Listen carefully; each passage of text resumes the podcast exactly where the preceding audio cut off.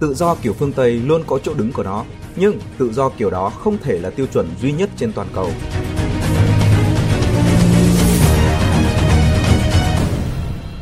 Ở phần trước, chúng ta đã biết mặt trái của một xã hội hoàn toàn theo tiêu chuẩn tự do phương Tây để hiểu rằng kiểu tự do đó cũng chỉ là một học thuyết và nó có mặt trái và mặt phải. Cũng như thông qua bài phỏng vấn Putin, chúng ta nắm được ý chính đó là tự do có quyền tồn tại và giá trị riêng của nó. Nhưng tự do phương Tây không thể là tiêu chuẩn duy nhất trên toàn thế giới. Mỗi quốc gia riêng đều có quyền theo đuổi tự do theo cách riêng của mình, chứ không phải là tự do kiểu phương Tây.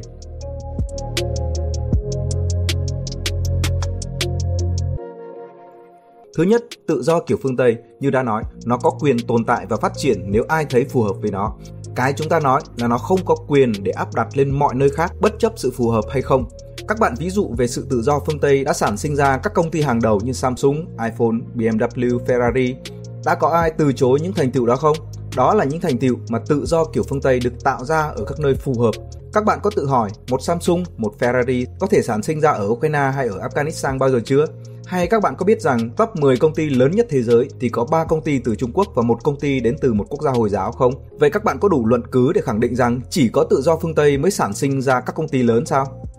Còn ở Việt Nam, bạn đánh cháo khái niệm cho rằng các công ty phương Tây đồng nghĩa với việc tự do kiểu phương Tây các công ty đó vào Việt Nam là mang lại cái lợi kinh tế cho Việt Nam nhưng phải tuân thủ pháp luật Việt Nam. Việt Nam đang có tự do riêng của mình, trong đó tự do kiểu phương Tây cũng có chỗ đứng nhưng không thể là thứ kiểm soát xã hội. Đây là hai bình luận mới nhất và có thể là duy nhất cố tình chen chân vào chuỗi video của mình và mình cảnh cáo các bạn Đừng lôi Việt Nam vào và đặc biệt đừng lôi chính phủ vào câu chuyện. Đây là cuộc chiến địa chính trị giữa một bên với tham vọng truyền bá tư tưởng tự do kiểu phương Tây bất chấp sự phù hợp và một bên khác là ngăn chặn sự bành trướng của nó áp đặt lên toàn cầu, đồng thời thúc đẩy một kiểu tự do theo nhu cầu và mong muốn riêng của từng quốc gia.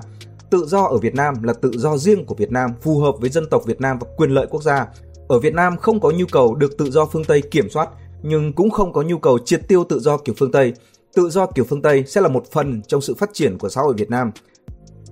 Chúng ta quay lại với nội dung phần tiếp theo. Sau đây chúng ta sẽ đi vào khía cạnh đầu tiên của tự do kiểu phương Tây mà họ đang muốn truyền bá ra thế giới, đó là cầu vồng giới tính nằm trong mối tương quan với giá trị của gia đình cổ điển. Riêng vấn đề cầu vồng, mình đã có hai video nói về chủ đề này. Các bạn hoàn toàn có thể xem lại hai video đó dưới góc nhìn xã hội và khoa học trước khi quay lại video này để nhìn nhận nó dưới góc nhìn của người Nga.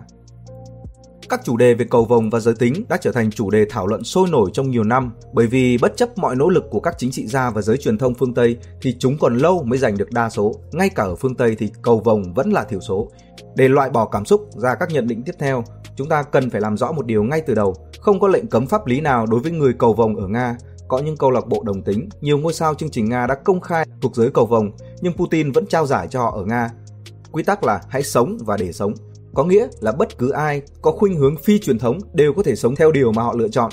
Ở Nga chỉ có một hạn chế là bạn không được phép truyền bá những lối sống phi truyền thống đó cho trẻ em. Tuy nhiên, hành vi vi phạm cũng không dẫn đến án tù mà chỉ là vi phạm hành chính và bạn phải nộp phạt. Có thể có những người ở Nga kỳ thị cầu vồng, đặc biệt là bởi vì có khoảng 20% người Hồi giáo rất bảo thủ đang sống ở Nga, đặc biệt ở vùng Kapkat. Nhưng bất kỳ tội trạng nào chống lại những người cầu vồng đều bị truy tố nghiêm khắc theo đúng pháp luật ở Nga. Ngoài việc tội phạm bị truy tố thì ở Nga cũng như mọi quốc gia trên thế giới còn có một lý do khác rất thực tế cho việc này. Mục tiêu hàng đầu của chính phủ Nga là là sự ổn định của Nga. Sự ổn định này là rất quan trọng với người Nga sau những chấn thương vào những năm 90 và hiện nay chính phủ đang làm mọi thứ để có thể đoàn kết người dân và ngăn chặn bất kỳ dạn nứt nào trong xã hội. Vì lý do này, ở Nga việc xúc phạm tôn giáo cũng sẽ bị trừng phạt như tội nổi loạn. Người Nga không muốn xã hội Nga rơi vào tình trạng giống như trên thế giới khi hiện nay trên thế giới có hàng triệu tín đồ bị chia rẽ theo các danh giới tôn giáo khác nhau. Ở Nga, tôn trọng các tín ngưỡng, dân tộc và văn hóa khác đóng vai trò quan trọng trong pháp luật Nga. Xã hội Nga bao gồm hàng trăm dân tộc, có hơn hàng trăm ngôn ngữ chính thức, các nền văn hóa và truyền thống của tất cả các dân tộc khác đều được khuyến khích. Nga tự hào về sự đa dạng này và, và coi đây là một trong những thế mạnh của mình. Sự đa dạng này có tác dụng ở Nga bởi vì Nga đang phản đối các giá trị tự do ở phương Tây. Đối với Nga, điều quan trọng hơn là duy trì hòa bình nội bộ, hơn là việc bảo vệ quyền của một cá nhân muốn leo lên bàn thờ cơ đốc giáo hay phá rối buổi lễ của nhà thờ và khuấy động xung đột. Rõ ràng ở người Nga, tất cả mọi ngôn ngữ, văn hóa, tín ngưỡng, tôn giáo và khuynh hướng đều được tôn trọng và bảo vệ, nhưng nó phải đảm bảo một điều cốt lõi, đó là không gây chia rẽ và luôn hoạt động trên khuôn khổ của luật pháp. Đây là một phần không thể thiếu trong tâm lý người Nga, bởi vì thái độ chấp nhận người khác giống như con người thật của họ đã được phát triển qua hàng trăm năm lịch sử chỉ bằng cách này, người Nga mới có thể trở thành quốc gia lớn nhất thế giới một cách hòa bình, nơi mà có vô số nền văn hóa sinh sống. Nhà nước ở cấp trung ương chấp nhận họ như hiện tại và không áp đặt lối sống, văn hóa hay tôn giáo lên họ. Liên Xô với hệ tư tưởng nhà nước của mình chỉ là một phần ngoại lệ, bởi vì nó áp đặt hệ tư tưởng của mình lên người dân nhưng không hạn chế lối sống của họ. Ngược lại, báo chí ở các vùng của Nga được xuất bản bằng ngôn ngữ của các dân tộc thiểu số và ngôn ngữ của họ được tôn trọng. Để tránh sự chia rẽ trong xã hội, nước Nga ngày nay đảm bảo rằng thái độ của người khác không được phép áp đặt lên bất kỳ ai, tôn trọng sự khác biệt của người khác là một phần quan trọng của tâm lý người Nga. Đó là lý do tại sao tôn giáo mang tên Nhân chứng Jehovah bị cấm ở Nga. Đây là một tôn giáo dựa trên cơ sở của Kinh Cựu Ước, Tân Ước và Phúc Âm của Kitô giáo, hay có thể coi nó xuất phát từ Kitô giáo nhưng lại phủ nhận giá trị giáo lý một Chúa ba ngôi và phủ nhận Đức Giêsu Kitô là Thiên Chúa. Tôn giáo này hiện đang có hoạt động ở 230 quốc gia và có trụ sở ở Mỹ. Điểm tôn giáo này bị cấm ở Nga không phải bởi quan điểm của họ mà bởi họ tích cực truyền giáo và bôi xấu các tôn giáo khác. Điều này có thể gây ra tình trạng bất ổn giữa các tôn giáo. Ở Nga, người ta chấp nhận thế giới quan, tôn giáo, văn hóa của người khác và không ai được tấn đạo cho người khác. Điều này vẫn được áp dụng cho tới ngày nay và cũng áp dụng cho cả những người cầu vồng. Họ có thể sống theo lối sống riêng tùy thích. Về nguyên tắc thì không ai quan tâm. Nhưng thông qua các hoạt động chống lại chính phủ Nga và đại đa số người dân Nga thông qua các học thuyết của phương Tây, những người này đang nỗ lực áp đặt các quy tắc của cầu vồng lên người khác. Đây là nguyên nhân tại sao ở Nga ra đời lệnh cấm tuyên truyền những định hướng phi truyền thống. Trẻ em không nên bị nhồi sọ, phải phát triển không bị xáo trộn và khi tuổi trưởng thành, chúng có thể tự quyết định rằng mình muốn sống như thế nào. Đó là lý do các cuộc diễu hành của những người cầu vồng bị cấm ở Nga, không phải vì ở Nga họ muốn đàn áp những người cầu vồng, mà bởi vì giống như bất kỳ nhóm thiểu số khác, họ có thể sống cuộc sống riêng của mình nhưng họ không được phép áp đặt lối sống của mình lên những người khác. Và theo cách hiểu của người Nga, vấn đề không phải là áp bức cầu vồng vì họ có thể sống theo ý mình, mà là thiểu số không thể áp đặt thế giới quan của họ lên đa số. Xã hội Nga rất bảo thủ và điều này cũng được áp dụng cho giới trẻ. Điều này có thể đôi khi hơi lạ đối với những người từng hòa nhập với xã hội ở châu Âu, nhưng ở xã hội Nga là vậy. Người ở Nga, gia đình truyền thống bao gồm một người đàn ông, một người phụ nữ và trẻ em mới được coi là điều đáng mong đợi. Rõ ràng, ở Nga tôn trọng tất cả sự khác biệt, nhưng điều tối quan trọng là không được phép áp đặt sự khác biệt lên người khác. Đó chính là lý do cầu vồng được tôn trọng nhưng không được phép truyền bá. Và ở Nga chỉ cấm sự truyền bá chứ không cấm bất kỳ ai lựa chọn cuộc sống của mình. Không cần nói, các bạn cũng hiểu rằng hoạt động truyền bá cầu vồng này từ đâu mà có rồi đúng không? Đó chính là lý thuyết tự do của phương Tây, nơi mà họ có đủ hành lang để thực hiện áp đặt thiểu số lên đa số. Điều mà ở phần trước chúng ta đã nêu rõ, và lệnh cấm đối với cầu vồng không phải là lệnh cấm cá biệt để có thể đưa nó thành lý thuyết đàn áp, mà ở Nga, bất kỳ ai có ý định áp đặt lối sống của thiểu số lên đa số đều bị cấm. Kết thúc vấn đề về việc ở Nga nhìn nhận ra sao về cầu vồng, chúng ta lại tiếp tục chuyển qua chủ đề về toàn cầu hóa và chủ nghĩa thực dân mới. Dĩ nhiên, toàn cầu hóa cũng giống như tất cả mọi sự vật trên thế giới này đều có hai mặt của một vấn đề. Và toàn cầu hóa ở mặt tích cực, rõ ràng nó là cơ hội để mọi quốc gia hội nhập sâu rộng hơn. Mặt tốt của nó thì khỏi phải bàn nữa, bởi vì nếu hai thực thể hoặc nhiều thực thể tham gia vào các mối liên hệ trong toàn cầu hóa có vị thế ngang bằng từ quyền lợi đến trách nhiệm, hay nói cách khác là mối tương quan trong toàn cầu hóa là theo nguyên tắc đôi bên cùng có lợi, thì đây là một môi trường mở ra nhiều cơ hội. Tuy nhiên, phải thừa nhận với nhau rằng Thực tế trong hàng trăm năm qua, sức mạnh từ phương Tây trước kia là các đế quốc thực dân và ngày nay là các phe đồng minh của Mỹ đã quá mạnh và áp đặt luật chơi lên hầu hết phần còn lại của thế giới. Nên thật khó để coi luận điểm hợp tác cùng có lợi trong môi trường toàn cầu hóa là một luận điểm phổ biến. Việc cùng có lợi phải chăng là một nhóm thiểu số các thực thể cân bằng, còn chủ yếu toàn cầu hóa là việc áp đặt một chiều Vậy nên, chúng ta sẽ đi vào câu chuyện toàn cầu hóa theo góc độ một chiều vốn phổ biến hơn nhiều và tìm hiểu vấn đề khó này bằng một luận điểm có vẻ khá mơ hồ với nhiều bạn. Đó là luận điểm toàn cầu hóa là sự tiếp tục của chính sách thuộc địa bằng các phương tiện khác.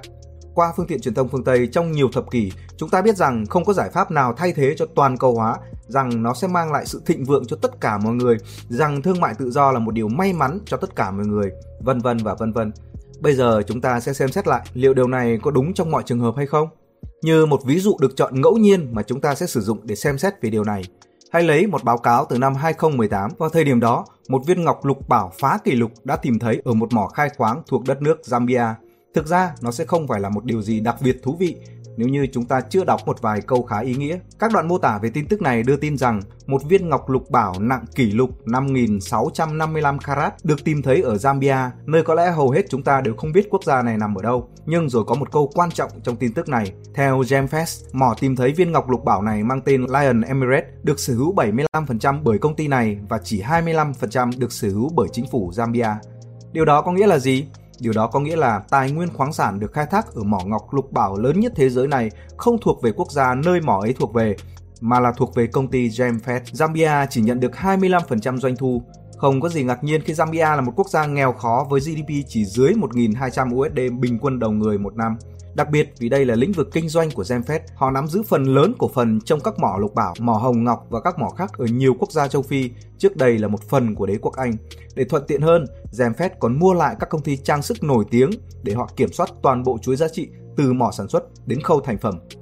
Mô hình kinh doanh mà chúng ta thấy ở đây rất phổ biến. Các công ty phương Tây mua giấy phép khai thác tài nguyên khoáng sản ở các nước nghèo bằng một số tiền nhỏ và sau đó họ sẽ khai thác các tài nguyên dù là đá quý, dầu mỏ, vàng hay bất cứ thứ gì trong lĩnh vực dầu khí, các hợp đồng như vậy cũng được coi là hợp đồng thỏa thuận chia sẻ sản xuất. Điều này xác định phần mà nhà đầu tư sẽ được nhận trong tài nguyên thiên nhiên được khai thác để đổi lấy khoản đầu tư của mình. Tất nhiên là nó luôn có phần lớn. Điều này nghe có vẻ tốt ngay từ cái nhìn đầu tiên. Thực ra có nghĩa là quốc gia sở hữu tài nguyên thiên nhiên sẽ từ bỏ phần lớn tài nguyên thiên nhiên của mình và do đó sẽ mất đi phần thu nhập cao hơn Zambia thay vì cho phép các công ty mua lại phần lớn cổ phần tại các mỏ khai thác thì Zambia thực sự cũng có thể tự khai thác tài nguyên thiên nhiên của mình. Tuy nhiên, điều này cũng sẽ dẫn tới một kịch bản tương tự. Nếu Zambia thực sự muốn tự khai thác tài nguyên của mình thì họ sẽ cần các khoản vay để đầu tư và ai ở phương Tây sẵn sàng cho Zambia vay sẽ rất đơn giản, các ngân hàng có thể cho vay cùng một lúc và các ngân hàng sẽ chèn thêm điều kiện FFE, có nghĩa là điều kiện về chia sẻ lợi nhuận và cuối cùng từ việc chia sẻ lợi nhuận từ việc thanh toán các khoản vay cũng như thanh toán lãi của nó thì các hiệp định cho vay này không khác gì hơn là sự tiếp tục của các chính sách thuộc địa vốn cũng chỉ nhằm khai thác tài nguyên thiên nhiên và chỉ để lại một phần lợi nhuận càng nhỏ càng tốt cho các quốc gia thuộc địa và thu lợi tối đa từ đó. Và với số vốn đầu tư tối thiểu, các cường quốc thuộc địa chỉ đơn giản là lôi kéo người cai trị ở khu vực đó, người mà trước đây họ thường bổ nhiệm. Những người cai trị này vẫn sẽ trở nên cực kỳ giàu có với phần chia rất nhỏ của mình nhưng hầu hết người dân đã bị bóc lột và phần lớn lợi nhuận đã rời đi. Việc mà các cường quốc thực dân ngày xưa làm thì ngày nay được thay thế bởi các tập đoàn lớn. Người ta bảo rằng đây là một điều tốt, nhưng toàn cầu hóa không khác gì là một sự nối tiếp của chính sách thuộc địa khi việc khai thác tài nguyên được các công ty đảm nhiệm, còn chính quyền thì được phương Tây dựng nên. Do đó có thể thấy rằng cả cách thức lẫn phương tiện đều không thay đổi. Các cường quốc sẽ có các công ty khai thác và có các chính quyền để giữ cho người dân ổn định không chống đối. Rõ ràng, nhìn ở góc độ đơn giản và tiêu cực nhất thì toàn cầu hóa không khác gì nhiều so với việc khai thác thuộc địa trước kia của các cường quốc, mặc dù ngày nay các quốc gia bị lũng đoạn này đều chính thức là các quốc gia độc lập. Trong thời kỳ thuộc địa, việc thuộc địa hóa một nơi nào đó được châu Âu nói như một điều gì đó rất tốt, bởi vì châu Âu được cho là đã mang lại nền văn minh, đức tin cơ đốc giáo cho những người man rợ thất học và không có đức tin ở các nước thuộc địa. Hồi đó chưa bao giờ chính thức nói về vàng, về tài nguyên thiên nhiên và về khai thác, mà thời đó chỉ nói về những việc thiện. Cũng giống như ngày nay với toàn cầu hóa, khi đã nói về văn minh và đức tin chân chính trong suốt hàng trăm năm, thì ngày nay phương Tây lại mang tới một định nghĩa mang tên là dân chủ. Mỗi thời đại đều có các khẩu hiệu kiểu đó, nhưng chúng không bao giờ liên quan nhiều đến thực tế. Phương Tây chỉ luôn nói về những điều tốt đẹp như là văn minh, như là dân chủ, còn chưa bao giờ nói tới việc họ sẽ lấy đi những gì từ những đất nước đó. Dĩ nhiên rồi, tại sao họ lại phải nói ra điều đó đúng không? Và ngày nay, khẩu hiệu về toàn cầu hóa mà các cường quốc phương Tây đang lan truyền đến khắp nơi, liệu điều đó có đi kèm với sự phát triển của nền dân chủ và sự thịnh vượng cho tất cả mọi người không? Đây là một câu hỏi quan trọng và chúng ta cần phải phân tích chi tiết nó.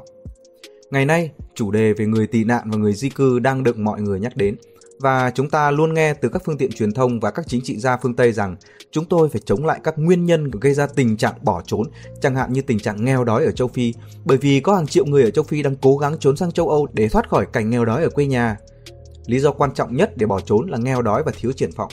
Nhưng chính các thỏa thuận hợp tác như đã nói ở phần trên mà các công ty phương Tây thường ký kết với sự trợ cấp từ châu Âu hoặc Mỹ là nguyên nhân đã dẫn tới sự nghèo đói. Bởi vì nếu bạn trao đi 3 phần tư thu nhập từ tài nguyên thiên nhiên của một quốc gia châu Phi cho các công ty phương Tây, thì bạn không nên ngạc nhiên về tình trạng nghèo đói ở quốc gia này. Một ví dụ khác chịu trách nhiệm trực tiếp cho tình trạng nghèo đói ở châu Phi đó là xuất khẩu lương thực từ phương Tây đều trả những khoản trợ cấp khổng lồ cho các nhà sản xuất thực phẩm. Điều này cho phép họ sản xuất thực phẩm trước hết ở quy mô công nghiệp và thứ hai là trên cơ sở được bảo hộ. Không có một nông dân châu Phi nào có thể cạnh tranh với sự bảo hộ tại châu Âu và dẫn tới sự phá sản. Những thực phẩm được sản xuất và bán tại châu Âu dưới dạng viện trợ phát triển thực ra là một chương trình trợ cấp cho các nhà sản xuất thực phẩm công nghiệp và chi phí của nó được lấy từ châu Phi. Và một người dân châu Phi sẽ làm gì khi bị phá sản không thể cạnh tranh được với sự bảo hộ tại châu Âu? Người đó phải rời đi vì không thể tìm được công việc mới. Người đó sẽ hướng tới châu Âu. Châu Phi từng là một lục địa xuất khẩu, nhưng chỉ là thực phẩm không được sản xuất công nghiệp và không được trợ cấp. Bởi vì phương Tây đã xuất khẩu những thực phẩm được nhà nước và công nghiệp trợ cấp sang châu Phi để người dân châu Phi giờ đây có thể mua gà công nghiệp từ trại công nghiệp mà họ không thể sản xuất với giá rẻ như vậy. Nền công nghiệp ở châu Phi đã bị phá hủy bởi châu Âu đã dùng tiền lấy được từ châu Phi để trợ cấp cho nền sản xuất thực phẩm của mình. Chúng ta vừa nghe thấy chính phủ trợ cấp cho các công ty sản xuất thực phẩm ở phương Tây nhằm đánh gục nền sản xuất ở châu Phi. Vậy điều này có đồng nghĩa với sự thịnh vượng chung của người dân phương Tây không?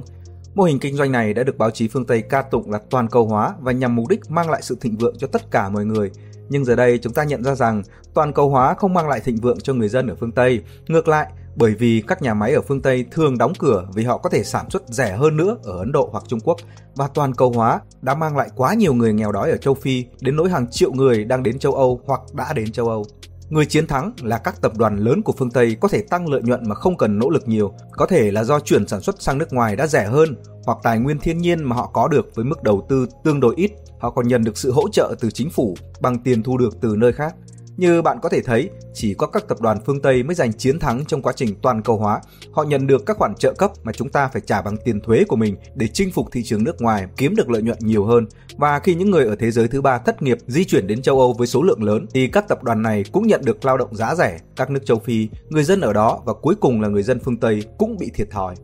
Và nếu như một quốc gia ở châu Phi cố gắng bảo vệ thị trường của mình bằng thuế quan, chẳng hạn như để bảo vệ nền nông nghiệp của mình, thì phương Tây một lần nữa với lý do là tự do thương mại bị phá vỡ sẽ thúc đẩy một cuộc chiến kinh tế. Tất nhiên báo chí phương Tây sẽ không nói một cách trơ trẽn như vậy, họ sẽ nói về một kẻ chuyên quyền vô nhân đạo nào đó đàn áp người dân của mình và người đó một lần nữa sẽ chuyển về tòa án quốc tế để xét xử những tội trạng. Do đó không có gì ngạc nhiên khi những người chịu thiệt thòi đứng lên phản đối toàn cầu hóa, gọi toàn cầu hóa là chủ nghĩa thực dân mới. Đó chính xác là những gì mà Tổng thống Nga Putin đã nói trong nhiều năm qua Tuy trước đây ông chỉ gói gọn nó trong ngôn ngữ ngoại giao, nhưng giờ đây ông đã hoàn toàn cởi mở. Vào tháng 8 năm 2022, Putin đã dùng bài phát biểu khai mạc Hội nghị an ninh Moscow lần thứ hai để chỉ trích một cách rõ ràng sự toàn cầu hóa là do các quốc gia phương Tây áp đặt. Bạn có thể dễ dàng tìm kiếm bài phát biểu đó của Putin. Trong nội dung video này, mình sẽ trích dẫn lại đoạn phát biểu đó. Putin đã nói rằng, tình hình thế giới đang thay đổi năng động, đường nét của trật tự thế giới đa cực đang hình thành ngày càng có nhiều quốc gia và dân tộc lựa chọn con đường phát triển tự do, có chủ quyền dựa trên bản sắc truyền thống và giá trị của mình. Giới tinh hoa theo chủ nghĩa toàn cầu phương Tây chống lại các quá trình khách quan này bằng cách kích động sự hỗn loạn, kích động các xung đột cũ và mới, thực hiện chính sách được gọi là ngăn chặn và về cơ bản là phá hoại mọi con đường phát triển có chủ quyền. Khi làm như vậy, họ cố gắng bằng mọi cách để bảo vệ quyền bá chủ, quyền lực đang tuột khỏi tay họ bằng cách nỗ lực giữ các quốc gia và các dân tộc khác trong trật tự thực dân mới. Bá quyền có nghĩa là chủ nghĩa toàn trị tân tự do, sự trì trệ của toàn thế giới, của toàn bộ nền văn minh, của chủ nghĩa ngu dân và sự xóa bỏ văn hóa. Tất cả các phương tiện được sử dụng cho mục đích này. Hoặc Mỹ và các chư hầu can thiệp một cách tàn nhẫn vào công việc nội bộ của các quốc gia có chủ quyền. Họ tổ chức các hành động khiêu khích, đảo chính và nội chiến, Thông qua các mối đe dọa tống tiền và áp lực, họ cố gắng buộc các quốc gia độc lập phải phục tùng ý chí của họ và sống theo những luật lệ xa lạ đối với các quốc gia đó. Và tất cả những điều này được thực hiện với mục đích duy nhất là duy trì sự thống trị của chính mình, của chính phương Tây. Một mô hình có thể ký sinh trên toàn thế giới cũng giống như nhiều thế kỷ trước, nhưng mô hình như vậy chỉ có thể duy trì được bằng vũ lực. Rõ ràng với những hành động như vậy, giới tinh hoa theo đuổi chủ nghĩa tư bản toàn cầu hóa của phương Tây đang cố gắng chuyển sự chú ý của người dân ra khỏi các vấn đề kinh tế xã hội cấp thiết của họ, ví dụ như mức sống giảm sút, thất nghiệp, nghèo đói, phi công nghiệp hóa, thất bại của chính mình trước các quốc gia khác như Nga và Trung Quốc, những quốc gia mà đang bảo vệ quan điểm của mình, xây dựng chính sách phát triển có chủ quyền và không phục tùng mệnh lệnh của giới tinh hoa siêu quốc gia ở phương Tây. Rõ ràng là việc giảm căng thẳng trên thế giới, vượt qua các mối đe dọa và rủi ro trong lĩnh vực quân sự, chính trị, củng cố niềm tin giữa các quốc gia và đảm bảo sự phát triển bền vững của họ chỉ có thể thông qua việc củng cố cơ bản hệ thống của thế giới đa cực hiện đại. Tôi xin nhắc lại một lần nữa rằng kỷ nguyên trật tự thế giới đơn cực đang lùi dần vào quá khứ, cho dù những người hưởng lợi từ mô hình kinh tế toàn cầu hiện nay có gắn bó với địa vị của mình như thế nào, nhưng nếu cứ bám vào hiện trạng, những người đó sẽ phải chịu chung số phận những thay đổi về địa chính trị ở quy mô lịch sử đang diễn ra theo một hướng hoàn toàn khác so với những gì mà phương Tây muốn.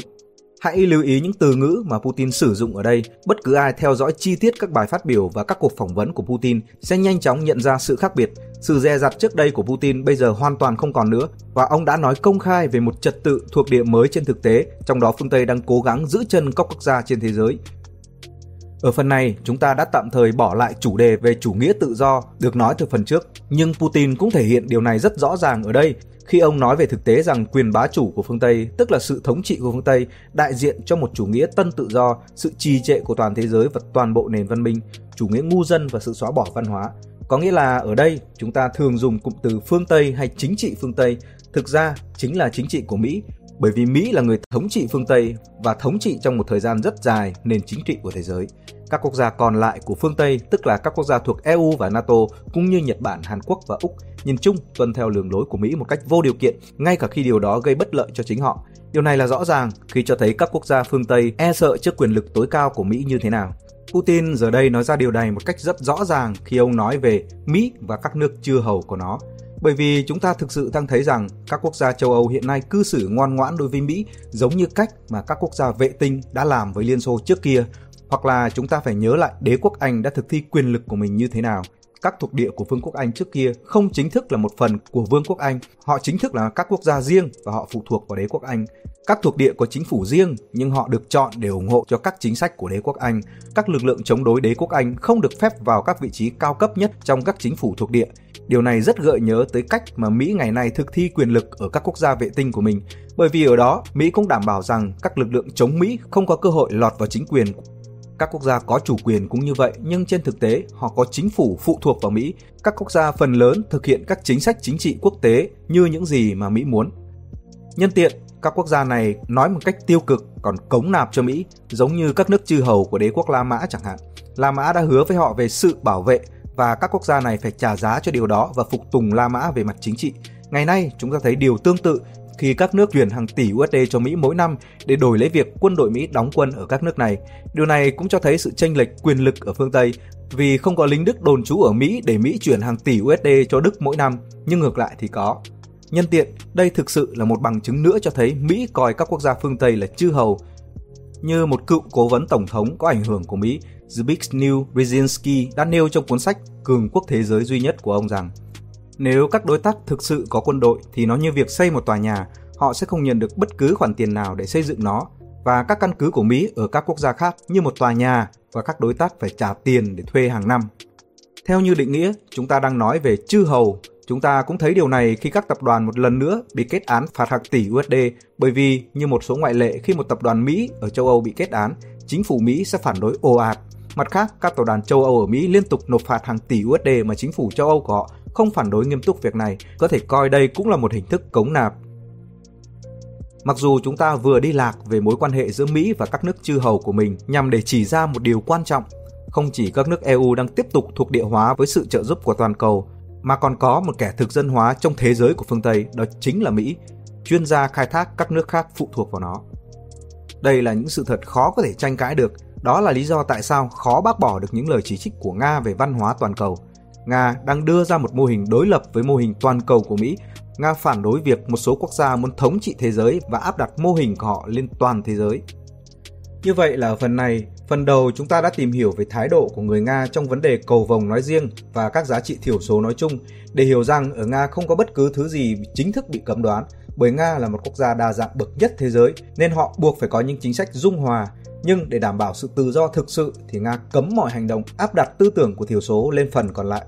Phần quan trọng nhất của video này chúng ta đã bàn về chủ đề toàn cầu hóa và nhìn nó dưới góc độ thực tế nhất là góc độ mà toàn cầu hóa được áp dụng nhiều nhất đó là việc lấy đi những tài nguyên và giá trị từ các quốc gia khác để đưa về phương Tây. Các giá trị này phục vụ cho lợi ích của các tập đoàn và những người đứng sau của họ, chứ không hẳn là thịnh vượng cho cả thế giới nói chung hay không hẳn là thịnh vượng cho người dân phương Tây nói riêng. Chúng ta cũng biết thêm một góc độ rằng phương Tây muốn cai trị toàn thế giới, nhưng trong lòng phương Tây cũng có một kẻ cai trị đứng đầu đó chính là Mỹ. Mô hình lớn là phương Tây muốn áp đặt lên toàn thế giới, còn mô hình nhỏ đó chính là Mỹ áp đặt lên các quốc gia phương Tây.